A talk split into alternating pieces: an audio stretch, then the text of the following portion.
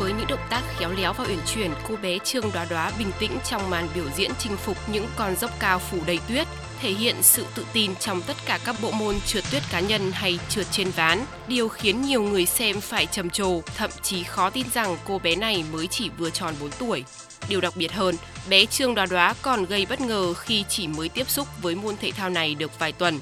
Tài năng của cô bé đã khiến cha mình là Trương Hà Khải cũng chính là huấn luyện viên phải ngạc nhiên ngay từ những buổi học đầu tiên.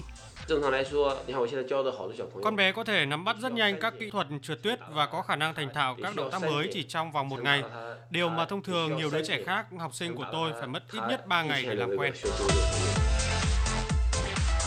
Anh Trương Hà Khải, cha của Đoá Đoá từng là nhà vô địch thế giới bộ môn trượt ba tanh tự do. Sau đó trong những năm gần đây, anh đã bắt đầu tập luyện bộ môn trượt tuyết và cũng giành được những danh hiệu giải thưởng quốc gia.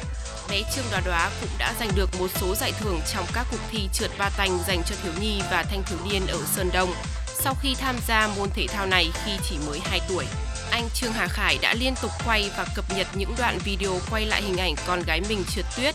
và thu hút được đông đảo sự quan tâm thông qua mạng xã hội. Điều này đã thôi thúc anh lên kế hoạch đưa cô bé đến Bắc Kinh để trải nghiệm không khí của Thế vận hội mùa đông sắp tới, với hy vọng đoá đoá có thể đại diện cho Trung Quốc tại Thế vận hội trong tương lai.